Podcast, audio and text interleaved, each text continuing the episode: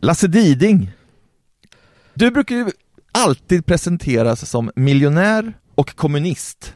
Ja. Eh, måste det vara en omöjlig kombination? Tänkte jag, brukar jag tänka då. Eller det är det ju uppenbarligen inte, men det, det, det, det, är så att det är så spektakulärt de två orden ihop.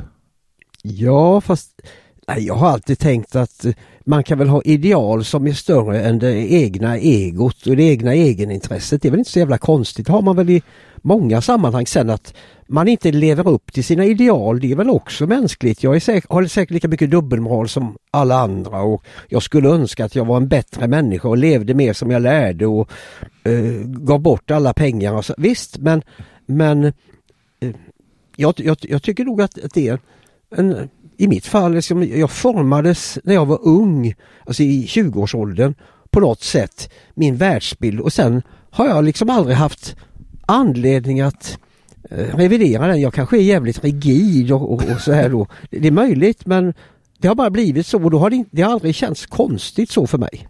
Men, men vilken typ av kommunist är du då? Jag formades av FNL-rörelsen ja. och det var ju speciellt eftersom under de få åren så gick, när jag kom med och så några år framåt så gick det bara framåt så att jag trodde ju att all framtid med, med socialism och så, det går bara framåt och det ökar och det blir bättre och, och, och vi kommer närmare slutmålet på något sätt. Jag liksom föddes in i det då och då formades jag av den och den var ovanligt extremt framgångsrik just i Sverige mm. jämfört med alla andra västländer. Och den var maoistisk, alltså det var det främsta maoistiska exemplet av något lyckat slag i, i, i västvärlden att vi lyckades skapa en stor rörelse mot USAs krig i Vietnam. alltså det var större i Sverige än i Tyskland eller Absolut. Norge? Aha, det har inte Man jag kan, tänkt jo, i, i de länderna där fanns sådana som vi lyckades hålla undan, nämligen det här, de där svartklädda som, som eh, anarkister som med en gång startade bråk och då, då stötte det bort vanligt folk. Vi var så gammaldags folkliga och ordentliga och välkammade så att vi fick till slut med helt vanliga människor mm. i jättemassor och sen till och med de andra partierna i de största demonstrationerna fanns en särskild avdelning med moderater. det är rätt häftigt. Som då krävde USA ut ur Vietnam.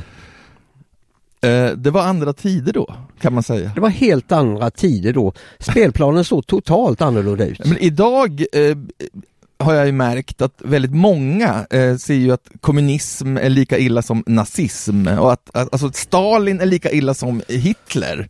Eh, jag har alltid annars tänkt faktiskt att Hitler är en ohotad klass för sig, sådär va, alltså möjligen möjligen hotad av kung, king, kung Leopold av Belgien, mm. eh, hans massmord i Kongo och sådär. Men, men jag kanske har fel i det? Nej det har du inte, utan jag tycker inte det, men det är de som hävdar det, liksom när jag skapar något som heter Leninbadet eller Leninland och så, då frågar de, ska du inte ha ett Hitlerbad också? Ja. Men dels kan man ju säga att praktiken har visat att nej, folk ser inte alls på samma sätt på Lenin som på, på Hitler utan de flesta ser på något sätt försonande på det att det var en god tanke, det var ett annat socialt innehåll. Alla vet till exempel att Lenin var en, en anspråkslös person som slogs för de fattiga och, och det i sig gör att man accepterar det mycket mer. Sen kanske det skapade ett samhälle som var förfärligt. Mm. Det är fullt möjligt. Mm. Men det har ju skett många gånger i historien. Men folk som gör uppror och står på de fattiga sida, de får alltid folket med sig på något sätt. Okej, men nu pratar du om Lenin, jag, jag sa Stalin här, det var ju, ja. det var ju eh, Lenin var ju en sosse jämförelsevis. Ja det kan man säga.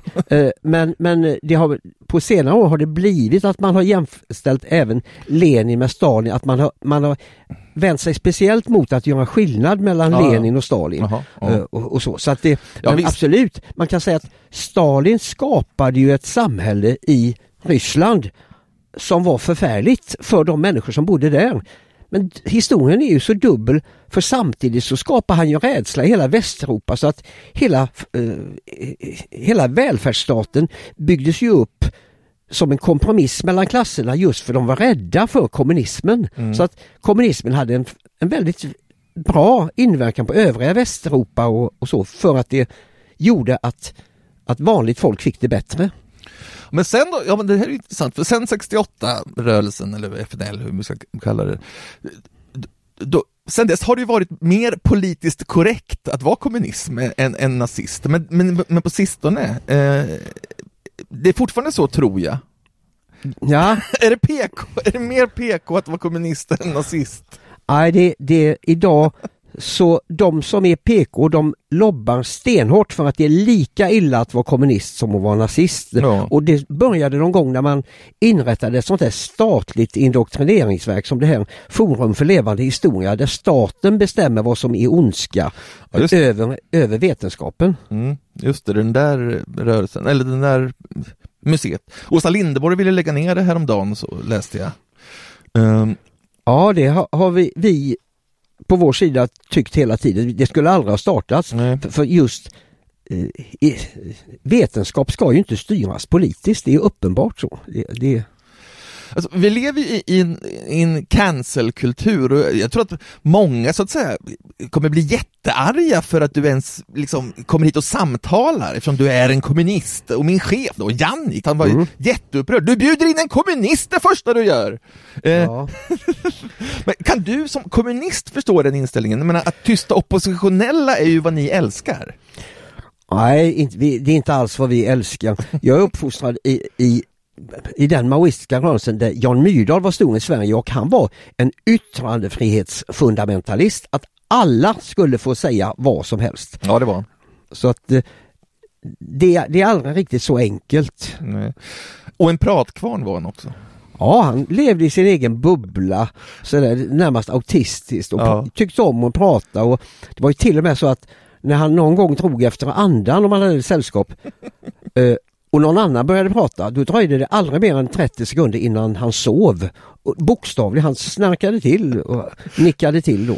Ja, jag har träffat honom några gånger genom åren och, och men för enda gången vi träffats, det var just när jag var nere i Varberg och intervjuade Myrdal. Mm. Eh, du va- visade mig runt i vackra Varberg och ehm, eh, Hotell Havanna som jag hade hört så mycket gott om. Mm. Så när jag kom dit blev jag helt chockad över hur fint det var. Alltså man, Okej. man förstod varför alla gillade det så mycket. Jag kunde inte föreställa mig att det skulle finnas något så eh, estetiskt underbart i lilla Varberg. Liksom.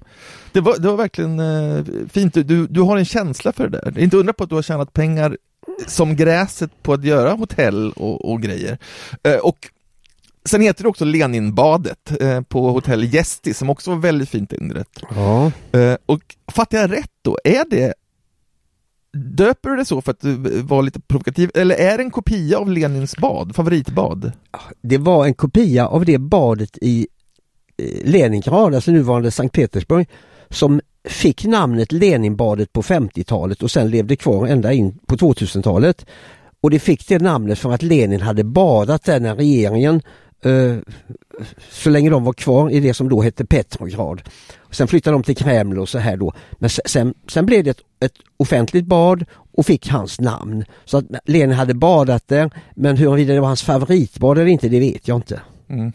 Okej, men, men det, är, det är väldigt blått i alla fall va? Ja, ja. Eh, men okej, men du, så du, du liksom eh, pushar ju på folk då, eh, lite kommunism då med Havanna och eh, Ja. Kuba och det, de, de, det ryska och sådär. Men samtidigt, du är ju demokrat. Jag menar, är du inte val, en vanlig, du, du, du är en demokrat och du, är du inte vanlig socialist, är du inte demokratisk socialist, är du inte helt enkelt en sosse? Jo, men arbetarrörelsen i Sverige, både den so- eh, socialdemokratiska och kommunistiska, det var ju de som tillsammans drev fram eh, rättigheter för folk och, och demokratiska rättigheter i varje led. Så att de, de slogs för det hela tiden. Men sen då angrep man då kommunisterna för att i deras hemland då i Sovjetunionen, där hade demokratin strypts. Men, men kommunisterna i Sverige kan man ju aldrig angripa för någonting, att de skulle ha gjort någonting odemokratiskt. Så. Nej, men, de, nej, men de, de, precis som SD kletas ihop med nazister har ju Vänsterpartiet eh, framförallt på sistone då eh, kletats ihop med eh, hård hårdför kommunism. Den, den, den, Det försöker ju de motståndarna, men, men nuvarande Vänsterpartiet, de, de gör ju otroligt av, de, de tar avstånd från allt som luktar kommunism eller vänster och så här då i internationella frågor. Mm. För, och jag tror att de gör det av taktiska skäl för att slippa den diskussionen. Jag behöver inte, jag, jag behöver inte vara taktisk. Nej. Jag jag kan vara helt otaktisk och det gör jag för att då, i och med att jag finns och mina hotell finns och mina åsikter finns och syns ibland, då breddar det hela eh, diskussionen, det, det vi kallar åsiktskorridoren, blir lite bredare. Annars diskuteras inte de frågorna. Vilka var drivkrafterna i andra världskriget? Vem, vem avgjorde det? Och Lenins roll i Ryssland och sånt. Åsa Linderborg hade sådana debatter i Aftonbladet men annars idag är de helt exkluderade. Ja, det finns ju en, en Alltså ytterkanter är ju sällan välkomna i debatten. Ehm, Nej.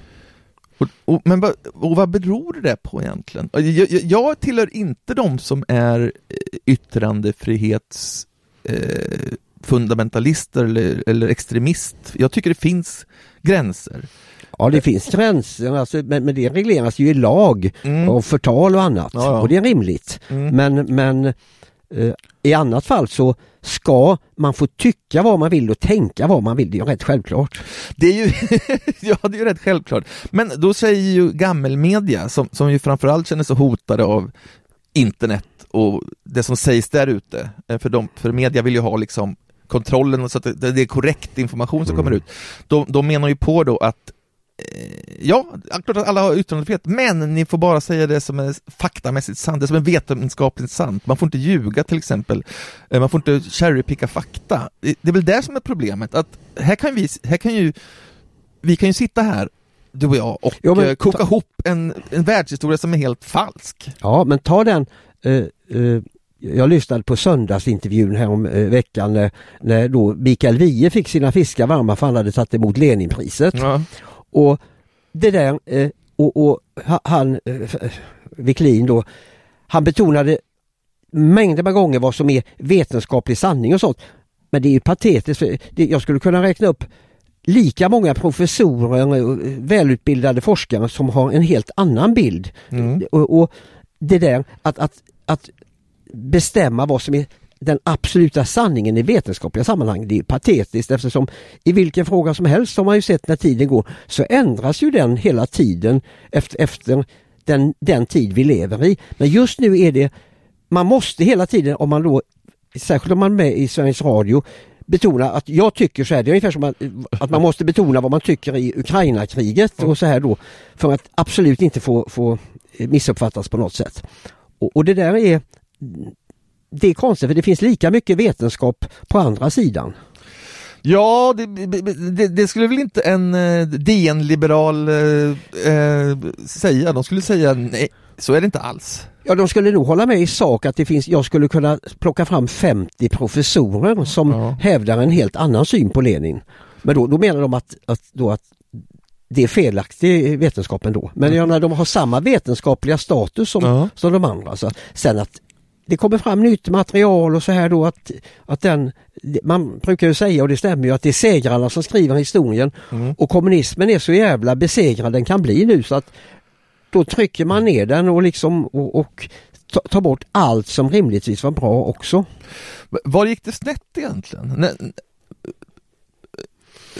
Ja, Jag tror att det som i alla upprorsrörelser har Mm. gått snett eh, så är det att när de kommer till makten och har tagit makten att för att konsolidera makten när man samtidigt får hela världen emot sig då centraliseras makten och då stryps demokratin. Det är ett evigt problem i alla eh, upprorsrörelser, i alla samhällen, överallt att demokratin på olika sätt stryps. så. Men här, här när man angriper detta så tycker jag det är lite eh, speciellt. Alltså när man säger att Lenin var ingen, ungefär att han var ingen folkpartist. Nej tacka fan för han inte var folkpartist.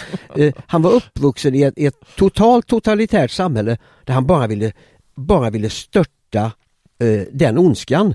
Och att inte, alltså, man ser numera inte sådana här saker i sitt historiska sammanhang. Och det är tråkigt. Jag brukar tänka att hade jag kallat mitt Leninpris för eh, eh, Spartakuspriset mm. Spartacus, han gjorde uppror mot eh, romarväldet och han tog ta mig fan död på alla de han besegrade för att behålla makten.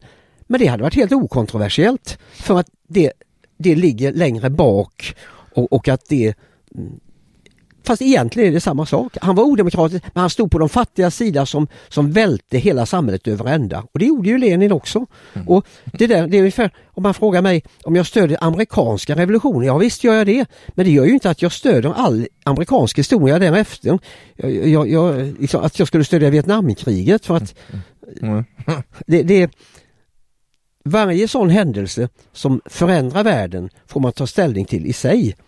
Och då finns det inget tredje alternativ. Antingen för eller emot Lenin respektive tsaren. Man kan säga att jag håller på ett tredje alternativ, folkpartistiskt alternativ där som inte fanns. Utan man får alltid välja mellan det som faktiskt fanns. Ja det får man göra. Uh. Och då tycker jag att när det gäller uppror och sånt så ser jag i alla fall jag på det sociala innehållet. Vad de slogs för. Slogs de för egenintresset, för, för att göra sig till, till diktator, för att eh, leva gott? Och det är ingen som kan anklaga just Lenin för det i alla fall. Nej det tycker jag inte, det kan man inte. Det finns säkert någon som eh, eh kan hitta en professor som eh, stöder den åsikten. Ja, ja. Eh, ja men nu då, jag vill i och för sig prata lite om Kina men först ska vi prata om, jag, jag kom på det att just nu kan man ju lugnt säga, tror jag, att det är ju snarare högerradikalismen som, som, som är mer i ropet än vänsterradikalismen. Helt och hållet. Ja. Uh, och det, det, det, finns väl de som inte skulle hålla med om det heller, men... men... Det blir ju en, en våg över hela världen, högerradikalism. Ja, ja, Trump är ju prakt, ett praktiskt... Ett, ett, Från Trump till Putin. Från Putin, absolut. Ja, absolut. Kan du tänka dig att det, det där kan vändas upp och ner igen? Att det kan bli 68 igen så att säga? Ja, om det är någonting som jag har lärt mig under mitt snart 70-åriga liv, det är ju att alla de där avgörande händelserna när allting förändras, de kommer som en blixt från klar himmel. Det är ingen som förutsåg Sovjetunionens sammanbrott. Ingen förutsåg kinesiska revolutionen.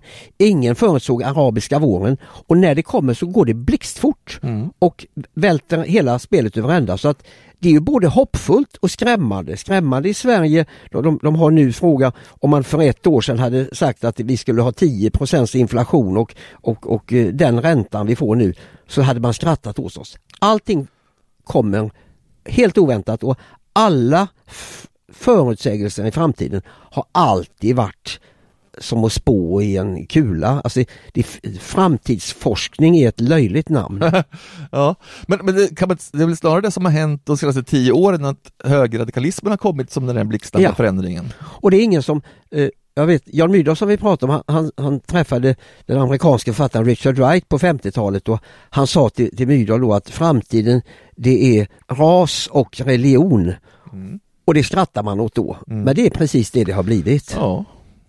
Så kallar man det kultur istället i och för sig. Ja. Men ja. ja, så är det. Men okej, men Kina då, som jag som, när jag var nere och träffade Myrdal där, typ, det var den sista, en av de sista intervjuerna som gjordes med, med Karn. Eh, då pratade vi om Kina naturligtvis och mm. lite grann vinkeln blev att han, han insåg att han inte kommer få se hur, hur, hur, hur Mao lyckas så att säga. Att det på, fortfarande pågår revolutionen enligt, eh, ja, eller den gör ju det. Men jag tänker på Kina, för, för en tio år sedan såg det ut som att de började eh, lyckas bra. Till och med eh, demokratin började utvecklas. Det, det verkade som att det skulle kunna gå mot en eh, rättvist och stater fanns yttrandefrihet och allt möjligt. Nu tycker jag att det verkar gå bakåt där igen. Ja, det har det nog. Nu, nu vet man inte alls vad man har Xi. Ja, Xi har ett starkt grepp om makten och den eliten där är ju lika stark som eliten i väst har, har makt fast på andra sätt över, över opinionen. Men de har ju haft eh, kunnat konsolidera sin makt för att de har kunnat det man kallar idag leverera. Liksom. Medelklassen har kunnat handla och, och tjäna bättre år för, år och då har ju de tyckt om Kina. Alltså, Kina har ju tuffat på som ett ånglok ekonomiskt och håller på att gå förbi eh, USA och väst. Nu är det ett litet hack i kurvan med den här covid-politiken men det är ju ändå de som har klarat den bäst också. Så att eh, eh så länge de kan tillfredsställa medelklassen och, och så ha kvar det här perspektivet att de vet de lever i ett land med tusentals sociala uppror. De vet att när olikheterna eh, ökar mellan, mellan olika grupper i samhället, det leder automatiskt alltid i slutändan till social oro. Mm. Och då kan man ju säga att genom att ha den starka makten de har så kan de göra någonting åt olika samhällsproblem. Klimatomställning och annat. Alltså, om, om de här miljardärerna själva drabbas, då vill de inte gå omkring med, med, med hjälpmedel på stan för att kunna andas. Nej. Utan då kan de göra något åt och det Kanske samtidigt är det en skenande kapitalism i Kina, Ja. precis som i hela världen. Så att jag tror mer enheten i hela världen, att det som är enhetligt är att kapitalismen löper amok. Och där verkar ju alla vara överens om, vet, majoriteten av alla vetenskapsmän säger samma sak, att, att alla politiker i väst och öst säger att nu jobbar vi för klimatomställning och så gör man tvärtom. Mm. Det verkar vara en konsensus runt det. Men de här superrika i Kina, det var ju också Myrdal på, de, de är tvungna att kväsas på något vis om det ska kunna utvecklas vidare. Han, eh, Xi har ju kväst dem på samma sätt som Putin kväste oligarkerna. Ja, men gjorde han det verkligen? Ja, han, han kväste dem i den meningen att de måste jobba med honom. Ja. Och det, och det, det, I Putins fall var det ju så att, att, att genom stigande oljepriser så kunde han göra folk glada i tio år mellan 2000 och 2010 och återställa den, den levnadsnivå som hade funnits. Han hade tur där och, och då, då, då tvingade han oligarkerna att jobba med och de som gjorde motstånd de, de eh, använde han mycket hårda metoder mot. Så att de fick inte lägga sig i politiken. Och hur stark den staten är, det är svårt att veta idag men, men idag får ju inte folk det bättre och och idag så vill inga gå ut i kriget. Nej. Nej. Men om, man, om vi nu tänker, är det Kina som du ser skulle kunna bli det perfekta eh, kommunistiska samhället? Absolut inte. Alltså jag, inga, jag tror aldrig det kommer finnas något perfekt kommunistiskt samhälle. Nej. Men, men däremot, man, när man, det man också är överens om, Rosling och andra, hur, hur vi har gjort en, en fattigdomsbekämpning, en lyckad fattigdomsbekämpning i världen. Nästan allt det är förknippat med Kina där, man, där man har höjt lägsta nivån upp till Mm. en, en högre nivå. Mm. Och det, det är sånt man kan göra i ett totalitärt samhälle så att det är väldigt det, det är det är väldigt komplext för, eh, Ja. för demokratin är ju absolut inte i stigande i Kina. Och, och för oss som är vana vid att säga och tycka och tänka vad vi vill så hade det varit förfärligt att vara dissident i Kina. Ja, verkligen. Det där är ju dilemmat att ja, en totalitär stat kan lyfta stora massor från fattigdom och, och, och Ja. pl- plana ut eh, skillnader och så, men bekostnad av en jävla massa frihet. Ja. Och det är ju fruktansvärt för den som inte får sin frihet. Men de kan också eh, i, i tysthet förtrycka stora grupper och eh, gör, alltså, Ja. ta död på stora grupper. Mm. Så, och, i det, och det ligger väl någonting i att demokrati och yttrandefrihet alltid, att om saker kommer fram och kommer ut och blir välkända då eh, eh, då är det svårt att glömma bort dem och bara låta dem dö. Så som, alltså, som engelsmän gjorde i Indien på 40-talet, alltså man lät miljontals människor dö Mm. utan att någon visste om det. Och med berått mod.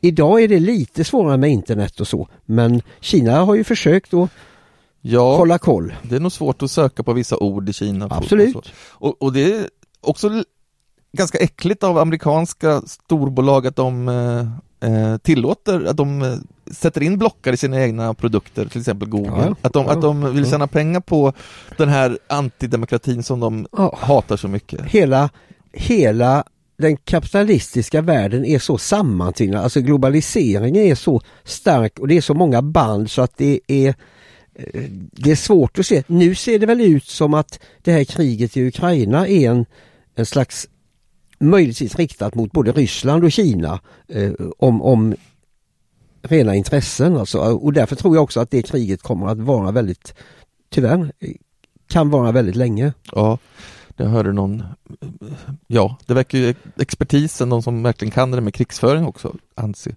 Men så, man kan egentligen säga att det här, du kallar det kommunist och så, men det är mer ett state of mind du pratar om, eller hur? Ja, det är ett, ett jag tycker om kommunismen som utopi Mm. och, och det, den har ju funnits allt, alltså urkristendomen var en, en jämlikhetsutopi och den typen av, av utopier om mänsklig jämlikhet den återkommer ju alltid och den och de kommer att bli ännu starkare eftersom jorden aldrig varit så ojämlik som idag Mm. och då uppstår ju alltid drömmar om jämlikhet. Mm.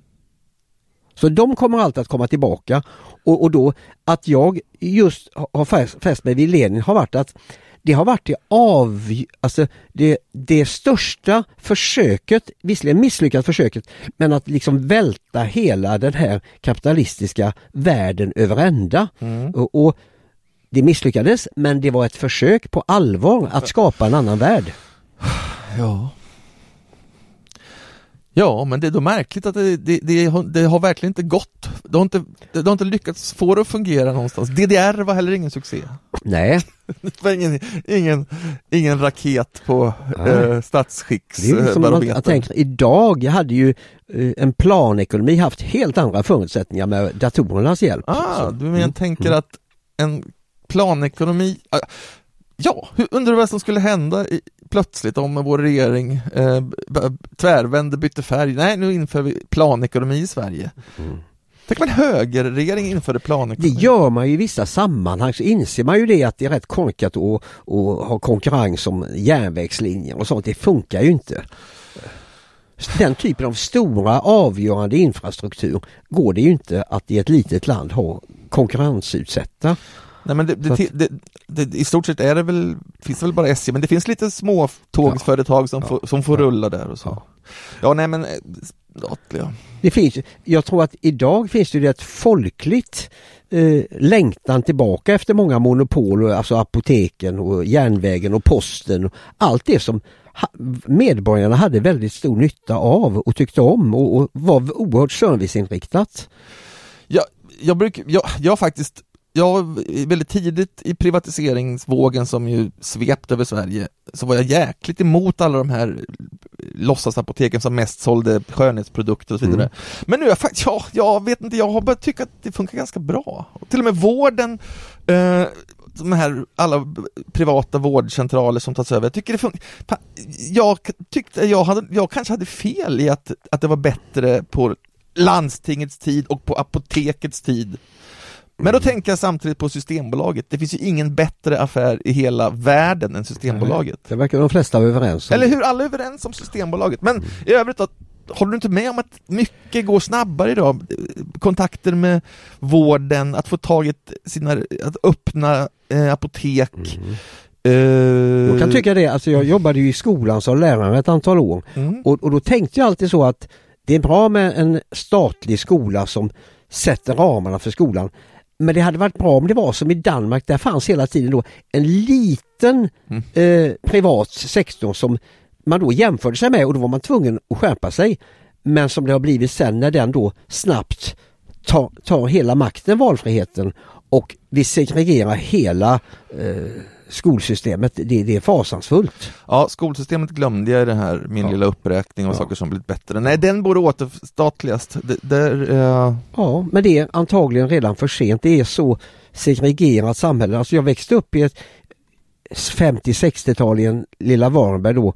Alla mina kompisar, de bodde inne i stan, alltså nära mig. Deras pappa jobbade på cykelfabriken Monark och det var en helt annan värld. Och självklart gick vi i samlade klasser. Men hör, nu låter du som vilken nostalgisk Sverigedemokrat som helst. Var, var det verkligen bättre förr, Lasse Diding? Ja, väldigt mycket var, var klart bättre. Alltså den typen, alltså folkskolan på 50-60-tal var klart överlägsen det, det skola och den skol, de skolresultat vi har idag. Mm. Eh, glasklart så att valfrihet är aldrig bra i sig. Jag fick ju vara med när, när skolan bröt sönder och, och eh, alltså när hela den eh, moderna pedagogiken drevs igenom där eleverna själva sk skulle eh, leta och hitta och, och, och eh, resultatet, alltså kunskapsnivån har sänkts och det, och det, det finns det ju statistik på. Men levnadsstandarden har väl ändå, har, har ändå ökat. Och jag tänker så här också att när vi, när svensk skola dokumenterat var så usel när vi kom typ sist i PISA, inte sist men de här undersökningarna för en 10, 7, 7, 10 år sedan.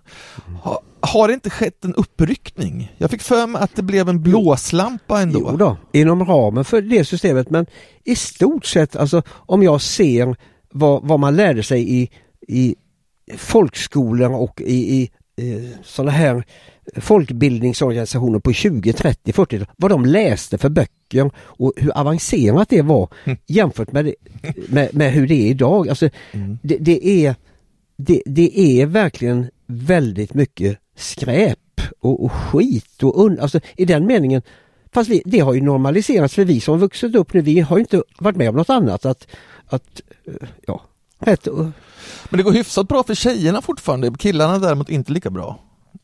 Ja, jämförelsevis så går det ju bättre för tjejerna hela tiden Ja. av olika skäl. Mm. Och, och så var det när jag var lärare så, så, så var det så då, på den tiden så, så la jag mig särskilt vinn om flickor som hade lite svårt för sig. För de satt tysta och var snälla och glömdes bort. Medan killar som hade svårt för sig, de levde jävel och de fick mycket uppmärksamhet då. Ja. Och så här då.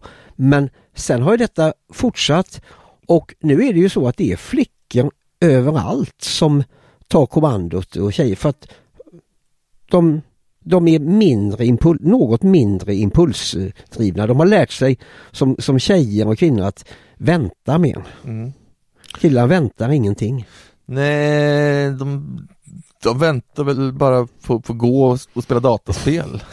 Ja. Du, jag, jag läste ju en hel bok om dig i våras va? Eh, eh, och det vet jag att jag gjorde för jag mejlade dig och sa att den var väldigt bra. Men nu när jag skulle läsa den igen inför att vi skulle ha en träff här, var den borta.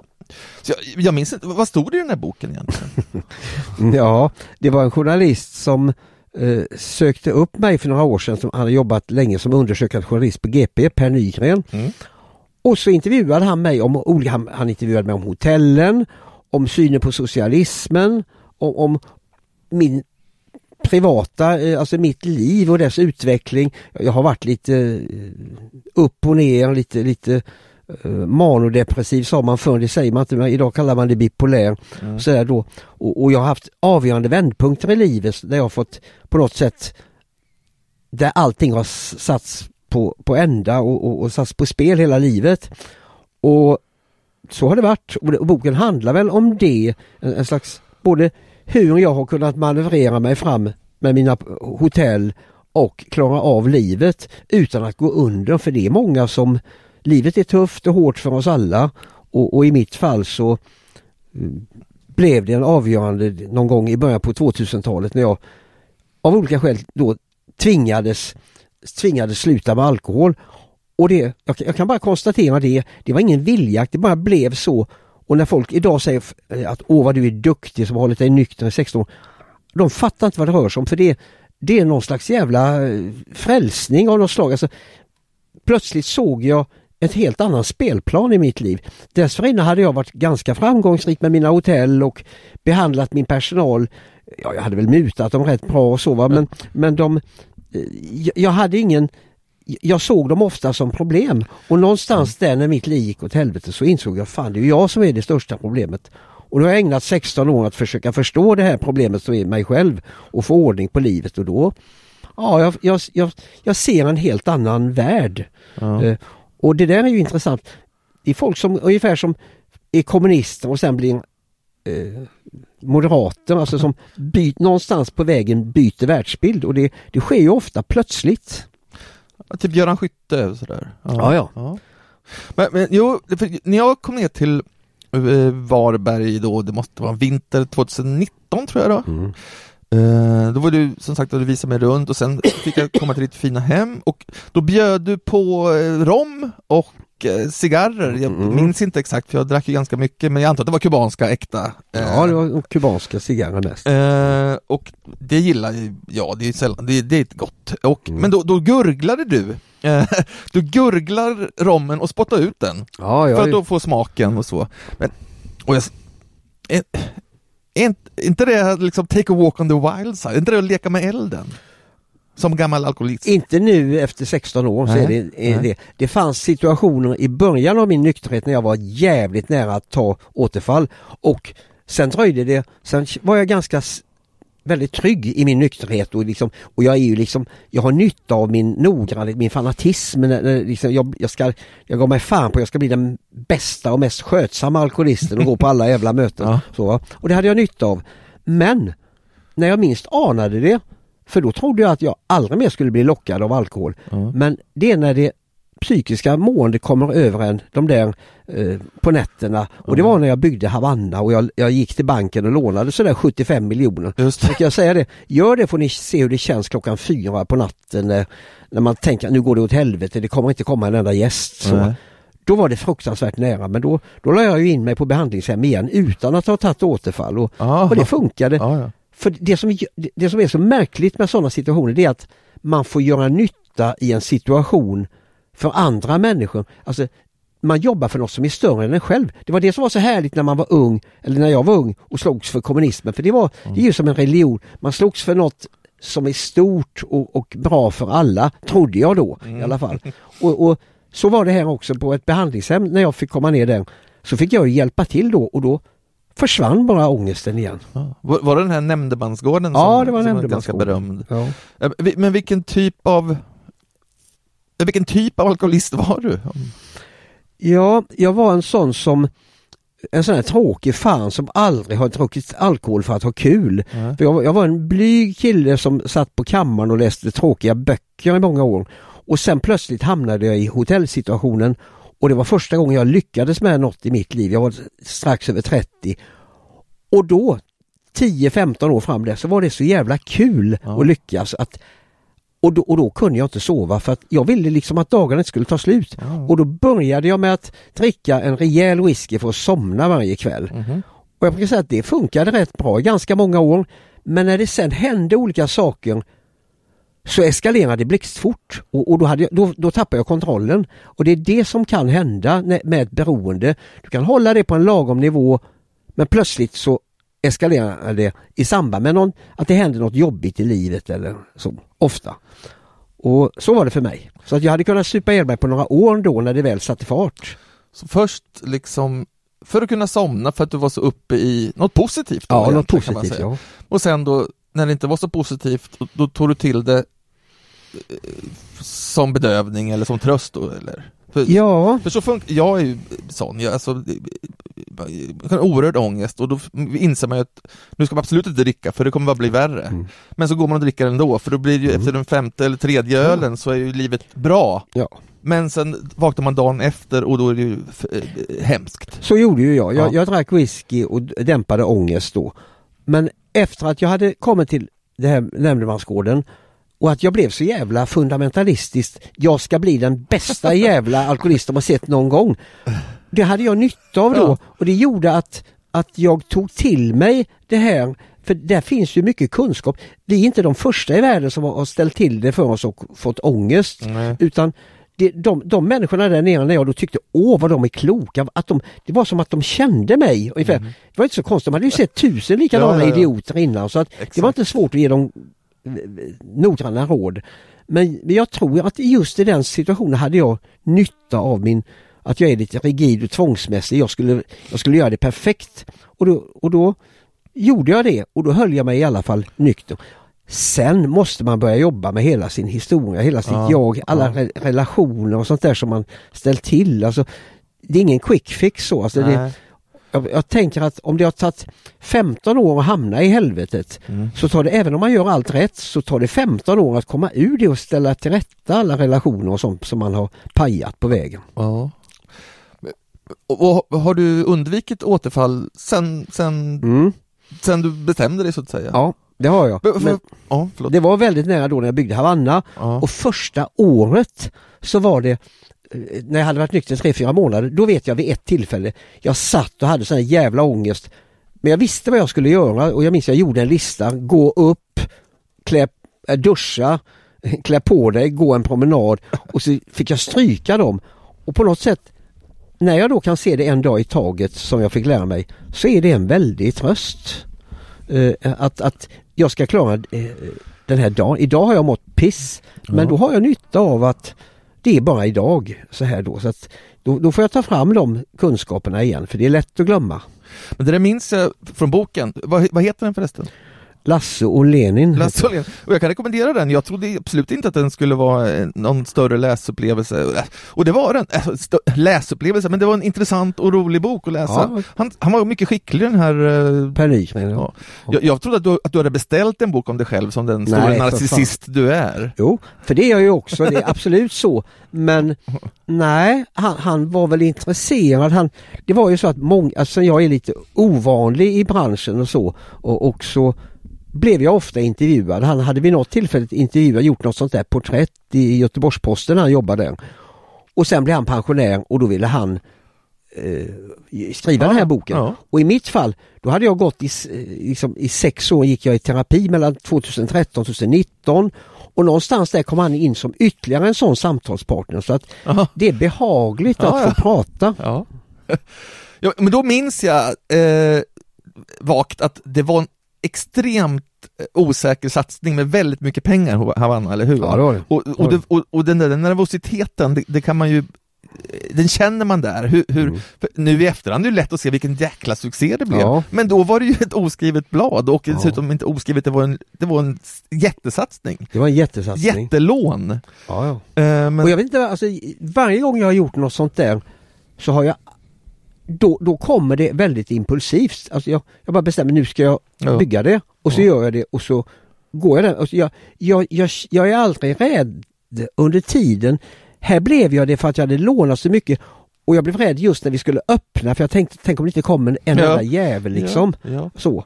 Och, och eh, Nej men jag menar, som sagt var i efterhand så verkar det ju eh, ganska lätt, men att tänka sig ett sånt här ställe i lilla Varberg, förvisso en väldigt fin liten stad vid, vid havet eh, och så vidare, men ändå, det, det är ju en det är ju en mycket stor och ovanlig sak, att, och sen att få det jo, jo. att, att, få, att det bara vallfärdar folk, eller nåja. Men det kommer ju men jättemycket det, folk. Ja det har blivit, alltså mina hotell har ju blivit något slags resmål i sig och det är ju kul och tryggt just för att då tänker jag kommersiellt, vilket jag gör hela tiden också, att jag tänker att de går i alla fall inte att kopiera så lätt. För äkthet kan man inte kopiera och med mina hotell så är det ju det är inte bara då att det är inte Bert Karlsson som har startat något Leninbad för att tjäna pengar utan och det där känner gästerna. Även om de inte gillar Lenin så tänker de att fan han måste tro på det här. Det, alltså det är äkta i alla fall. Ja men det var något, jag är ju Mm. ingen estet, men jag kände ju ändå direkt att man känner sig som en finsmakare när man kommer dit, man känner att åh, gud vad vackert och, och personligt det här är samtidigt. Mm. Jo, men det Så man kul. förstår att du, du är genial på det där. Eh, Du, det är en stor talang för det där som du har utnyttjat till max. Men en sak jag glömde fråga, eller hur, hur vad var botten? När insåg du att nu, nu, nu Lasse, nu går det inte att ta en whisky till? Eh, det var för att jag åkte fast för rattonykterhet 2005. Då hade jag snabbt eskalerat eh, drickandet och det var egentligen inte av negativa skäl, det var för att jag hade fått beröm och det steg mig, alltså, det steg mig åt huvudet i den meningen att då försökte jag öka takten i arbetet ännu mer och då blev det kaos i livet och då började jag dricka inte bara på kvällarna utan även på dagtid ibland och så. För att jag ville visa hela världen att jag tycker om detta är något så det var Dagens Industri som hyllade mitt lilla hotell med en helsida. Fantastiskt! Och, Mhm. och jag tänkte fan, det här ska, har jag gjort detta då ska jag visa dem. Och då någonstans höll jag på att jobba ihjäl mig. Och eftersom jag drack då ofta på dagarna också, det, kom smygande fast väldigt fort. Eh, plötsligt eskalerade det och då åkte jag vid ett tillfälle fast för rattonykterhet klockan åtta på morgonen när jag hade varit på hotellet. Ja. Och, och så här då. Och året efter det, det var 2006, då bestämde jag mig, för jag bestämde mig med en gång, oj, jag har åkt fast för rattonykterhet, alltså har jag problem med sprit. Mm. Det är tv- otvetydigt så, allt annat är bullshit. Ja. Och då skulle jag sluta och, och så bestämde jag att jag ska sluta. Och jag lyckades med det fem gånger Mm. eh, under samma år. Alltså jag slutade och tyckte det var en oerhörd befrielse. Mm. Men jag trodde att jag nog klarar av att dricka lite igen. Mm. Och då gick det åt helvete igen och så låg jag med min ångest där och, och ville dö. Alltså jag ville bokstavligen dö då. Ja. Och av en tillfällighet när jag kände mig som sämst och, och verkligen ville dö, då kom, då, då var det Elisabeth som hade sett några program om det här nämndemansgården. Och jag kom i kontakt med dem och jag blev så jävla förvånad när jag ringde dit just det här att hon som svarade verkade känna mig. Alltså, Mhm. Hon visste hur jag kände inuti. Jag, jag kunde inte förstå det.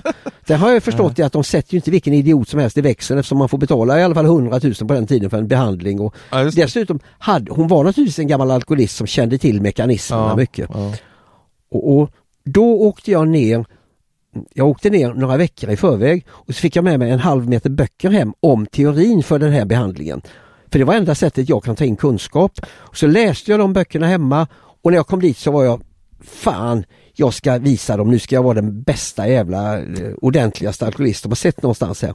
Så att jag hade inget motstånd kvar att äh, det där gäller inte mig eller så, Nej. utan visst, jag ska göra som de säger, vad de än säger ska jag göra som de gör. Och då och på den vägen blev det sen då. Och du kom dit nykter då också dessutom. Vissa kom, har jag, menar, jag tror Lundell har berättat och sådär, Mm. Ja, ja. att de kommer dit dyngraka så de Ja, avgiftas absolut. först. Och så säger, Men, men det var ju väldigt många som kom dit nästan eh, dyngraka. Eh, det, det var en av mina största förvåningar att jag minns jag blev, efter några veckor blev jag mentor för en kille som kommit och han såg ut som han eh, ras som höll på att dö. Mm. Men efter fyra, fem dagars nykterhet så, så ja. såg man i ansiktet eh, att, att han, han såg mer normal ut Mm. och sen efter ytterligare några dagar så märkte man det var intelligenta killar. Ofta, ofta var det folk som har, hade, hade talang, alltså eh, det är ofta talangfulla människor som hamnar på sådana ställen som har jobbat så in i helvete och så tagit hjälp av alkohol. Mm. Och, och, eh, så, så att det, det är ju också det har gett mig så mycket att träffa andra i sådana sammanhang. Går du i Varbergs AA-möten? och Ja då, fast jag- liknande? Ja, det har jag gjort i alla år ända fram till för några år sedan. Alltså, jag- och jag har, ut, liksom, jag, jag har gått i terapi och så jag har gjort det här till en grej men AA är ju fantastiskt för det är ju ett stort jävla gratisterapi. Mm. Och det märkliga där är att det är inte de smartaste som klarar sig bäst för de smartaste de är, de är jävligt duktiga på att ljuga för sig själva. De, de använder sin intelligens för att fortsätta och hitta utvägar för att fortsätta missbruket. Så ofta de klokaste sakerna kommer från precis vem som helst, när som helst.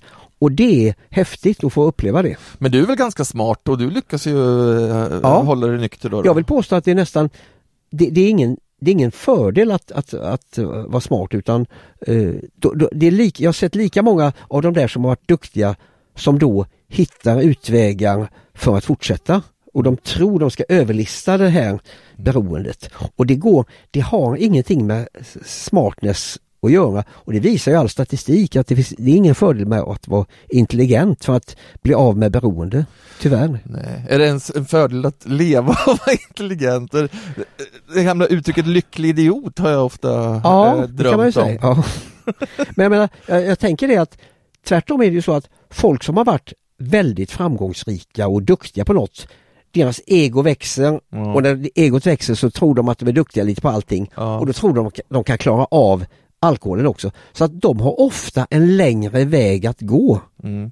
Tyvärr tror ja. jag det. Jo, jo. Jag känner, jag känner igen mig själv Ja. det. Ehm, och vad sa du? Nu, om det, nu då, för nu, nu vi pratade lite före och då konstaterade att vi bägge hade lite ångest och du hade ångest, ångest idag sa du. Eller kanske inte Ja. ångest, men du känner ingen vidare idag. Nej. Vad gör du sådana dagar då? då? Jag skaffar mig en plan, jag försöker följa min, alltså jag, jag ägnar ju dagarna nu sedan många år tillbaka åt andliga och fysiska övningar på morgonen. Om jag vaknar klockan fem så gör jag mina fysiska övningar. Jag har fått ett nytt knä i somras så jag tränar ganska mycket. Och så, och så mediterar jag, jag läser vissa mina böner och annat. Alltså Aha. följer ett, och läser i, i vissa böcker och så här då. För att hitta lugn och ro inför dagen och sen planerar jag dagen att det här ska jag göra idag. Och då har jag alltid en agenda och då, då får det inte komma massa och säga att jag ska göra det och det också för då blir jag bara stressad. Ja, ja.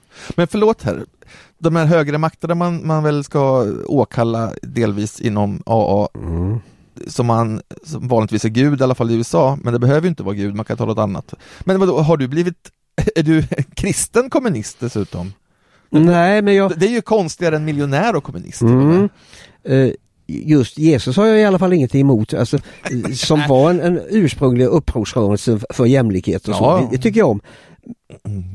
Men just det att jag förstår att det är något större än en själv. Mm. Och därför, det är det, när du kommer på ett A-möte och folk, det, det mest gripande är när det kommer in någon som har just liksom hamnat där och han är på absoluta botten och vill ta sitt liv.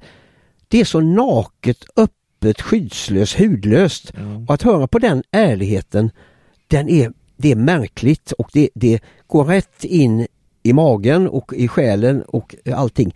Sen blir det ju så att har du hållit dig nykter ett tag, hur, fun- hur fungerar egot då? Ja, då växer det igen.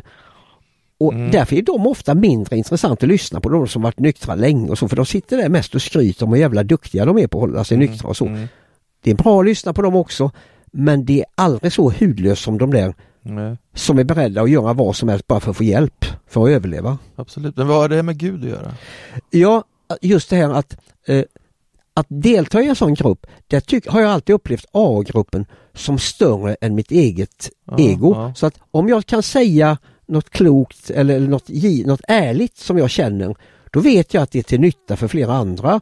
Precis som när de säger något sånt så är det till otrolig nytta för mig. Så det är slags, man hjälper varandra och helheten är mycket större än jaget. Alltså eh, gruppen är större än jaget och den gruppen har varit min högre makt Ja, ja. i många år. Jag förstår.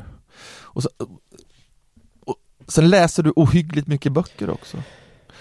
Eh, Ja, på gott och ont har jag kommit fram till nu på senare år. Alltså, eftersom jag när jag var ung så jag, jag blev lite, jag blev marxist och då blev, jag var lika fanatisk då och, och liksom, jag, jag isolerade mig socialt och läste böcker och trodde att den som hade läst flest, tjockast och tråkigast böcker vann på något sätt. Så? Mm. så det gjorde jag. Men receptionsförmågan tror jag, den var stor i början just när, när jag upptäckte Marx och, och rörelsen gick framåt och så. Men sen fortsatte jag nog lite slentrianmässigt länge att läsa massa böcker bara för att jag alltid hade gjort det. Mm. Ungefär som ungdomar som fastnar i ett eh, beroende vid datorn. Ja. De tycker inte ens, eller ett annat, när man super, alltså Ja. man bara fortsätter för, för dess egen skull, alltså fastän man inte får ut något positivt av det. Så länge var det så. Men sen hände det i livet då när jag blev nykter. Jag var 54 år och då blev jag plötsligt intresserad av att förstå mig själv, alltså psykologi. Och då hade jag samma, jag kände igen exakt receptionsförmågan, känslan av sen när jag var 16 år och upptäckte Marx och kapitalet och det. Jag sög i mig kunskap då för att jag ville förstå. Ja, ja. Och det var intressant. Sen har det väl blivit, jag har alltid hållit på att läsa på gott och ont eh, så här. Då, det, jag, jag, och då blir jag också förälskad i böcker. Jag, liksom, det är mycket, jag håller ju på med bibliotek och jag får böcker till mina hotell. Jag har ju Mm. fått flera miljoner böcker genom åren av folk i Varberg då som lämnar in till hotellen. Och, och så skänker jag bort dem på mina hotell. ja just det, man kan, det är bara ta och lämna och sådär va? Ja. Man får lämna och jag slänger rätt mycket för nu är det samma böcker mycket. ja. Men jag ställer ut dem i hyllorna och det försvinner ett antal meter i månaden och det är jättekul. ja. Och sen vet jag, jag, idag skulle jag inte kunna riktigt säga att Ja det är nog nyttigt att läsa, alltså man blir klokare av att läsa, det vete fan. Alltså, det, finns, det finns nog många andra sätt man kan bli klok på också. Här försöker vi jag försöker få våra barn att läsa böcker och så kommer du och säger Ja. att det, det inte alls, jag, Det är ju oftast en fåfäng strävan. Jag, jag det- fick min äldste son att läsa böcker och min yngste son han lyssnade på böcker på den Aha. tiden han eh, var ung och, och, och så väldigt mycket. Ja, jag vet inte. Men det är lite kul att du har någon form av så här missbrukargen i allting då, att du till och med böcker börjar du missbruka. Ja, ja, det var absolut så. Och sen är du ju något av en kleptoman också. Ah, du samlar på saker. Ja, Du jag tokig och samlar. samlar på saker. Och, och naturligtvis är det så, jag, jag, jag, jag har väl förträngt det för det är ju inte så kul att vara kleptoman och nu har, jag tror inte jag har stulit någonting på ett antal år för jag vågar inte det men, men visst får jag eh, lust ibland och så här då. I, va- i, i, I vad för slags affärer så att säga? På den tiden var det ju så att jag, jag tror att det enda jag samlade på och så när jag var ung, det var ju böcker. Mhm. Och det var en kille som jobbade på den här kommunistiska oktoberbokhandeln som då Per Nygren intervjuade. Ja. Och han sa det, ja Lasse Diding var ju alltid där och, och, och han, var, han var lite, en snäll liten kille som älskade böcker, han satt där hela dagen och så. Och då och då upptäckte jag att det var konstiga luckor i hyllorna när han hade gått. Så att, och det hade jag helt förträngt. Men det, det var nog sant. Jag, jag tror att jag, jag stal böcker när jag inte hade råd att köpa dem. Ja, ja, ja. Nej, det är ingenting vi kan re- rekommendera. Det är, Nej, det är inget jag rekommenderar. Nej. Men det är ett tag sedan. Ja, det är ett tag sedan. Ja, jag tycker vi ska sluta medan det, medan det fortfarande är bra, men vad, vad gör du ens här uppe i stan? Har jag undrat hela tiden och glömt att fråga. I Stockholm är vi nu, du, du, du, du är ju Varbergs fästning liksom, det är där du ska vara. Ja, jag är, det är sällan jag är här uppe men nu hade jag några ärenden. Jag skulle träffa ett par kompisar och, och, och lite olika sådana här projekt jag har nu som, eh, som har med jag har ju ett kloster i Italien och då hade vi ett, ett projekt med det och så hade jag ett, ett konstprojekt ihop med Mikael Wiehe, en, en skulptur som skulle göras av, av hon som har gjort Damen med handväskan. skulle jag träffa henne. Och, så här då, så att, eh, ibland har jag lite ärenden hit upp och, och så, nu tyckte jag också det var lite kul att åka iväg några dagar. Och så frågade du om jag ville komma hit. Ja, det, ja det var toppen. då tog jag det på hit. samma gång. Ja, det är toppen. Och det, du, mitt, det här är en snöstorm också, du Ja. kör bil eller? Nej, jag åker tåg. Tåg. Och vi, är du och vi är kompisar? Ja, vi är lite kompisar så. Eh, Han, han, han är ju den, han, han är den som har försvarat sitt Leninpris mest och Ja, och- älskat det och, sagt elegantast, han gjorde Ja. det väldigt elegant. Ja, Jag skulle gärna, hoppas, hoppas att han vill prata med mig någon gång. Eh, Det vore kul om han kom hit. Eh, Sen råkade, fick jag häromdagen när jag nämnde dig, så- visade att du även känner David Richard. ja, Den nya Södermalms countrystjärna ja, jag som... älskar David. Ja. Och, och jag tror han gillar mig mycket också för att han, det var ju så här att han ville ha, eh, han gav ut en skiva för några år sedan Ja. och så gav han den till Åsa Linderborg inne där på Blecktornskällaren på Södermannagatan i hörnet Ringvägen. Ja, ja. gick fram till henne med den vinylen, han jobbar på systemet. Ja. Och sen skulle jag, jag dela ut Leninpriset och, och ett lite mindre pri- pris som heter Robespierrepriset. Och så pratade jag med Åsa och så hade hon suttit och lyssnat på den hela vintern och sa Fan honom måste du ge priset. Och så gjorde jag det. Jaha, Robespierrepriset? Ja, Robespierrepriset. Och så var han och tog emot det och han är ju han är ju gammal råkommunist. Ja, så här jag då, tror så, va? det, jag tror det. Ja, jo, det är han. Så. Och, men, otroligt eh, häftig liveartist som Ja. jag eh, inte hade, alltså jag har inte stor erfarenhet av sånt men otroligt roligt att, att titta på när han Ja. spelar. Och, och han gör alltså country på svenska kan man säga. Absolut. Eh, Och väldigt begåvad. Ja, väldigt och, begåvat. och och, och har sagt upp sig från Systembolaget nu så karriären går hyfsat. Han har fått skivkontrakt och, och så här då Mm. och han får bara akta sig så han inte jobbar ihjäl sig han också för att det är så kul. Ja, det tror jag. Ja men du Lasse, vad kul, vad snällt av dig att komma hit. Mm, och, och som sagt var, återigen, tack för den trevliga eh, mottagandet i Varberg för några år sedan. Okej, Hoppas vi ses igen där. ja det gör vi. Tack så du. Hej då! Hej.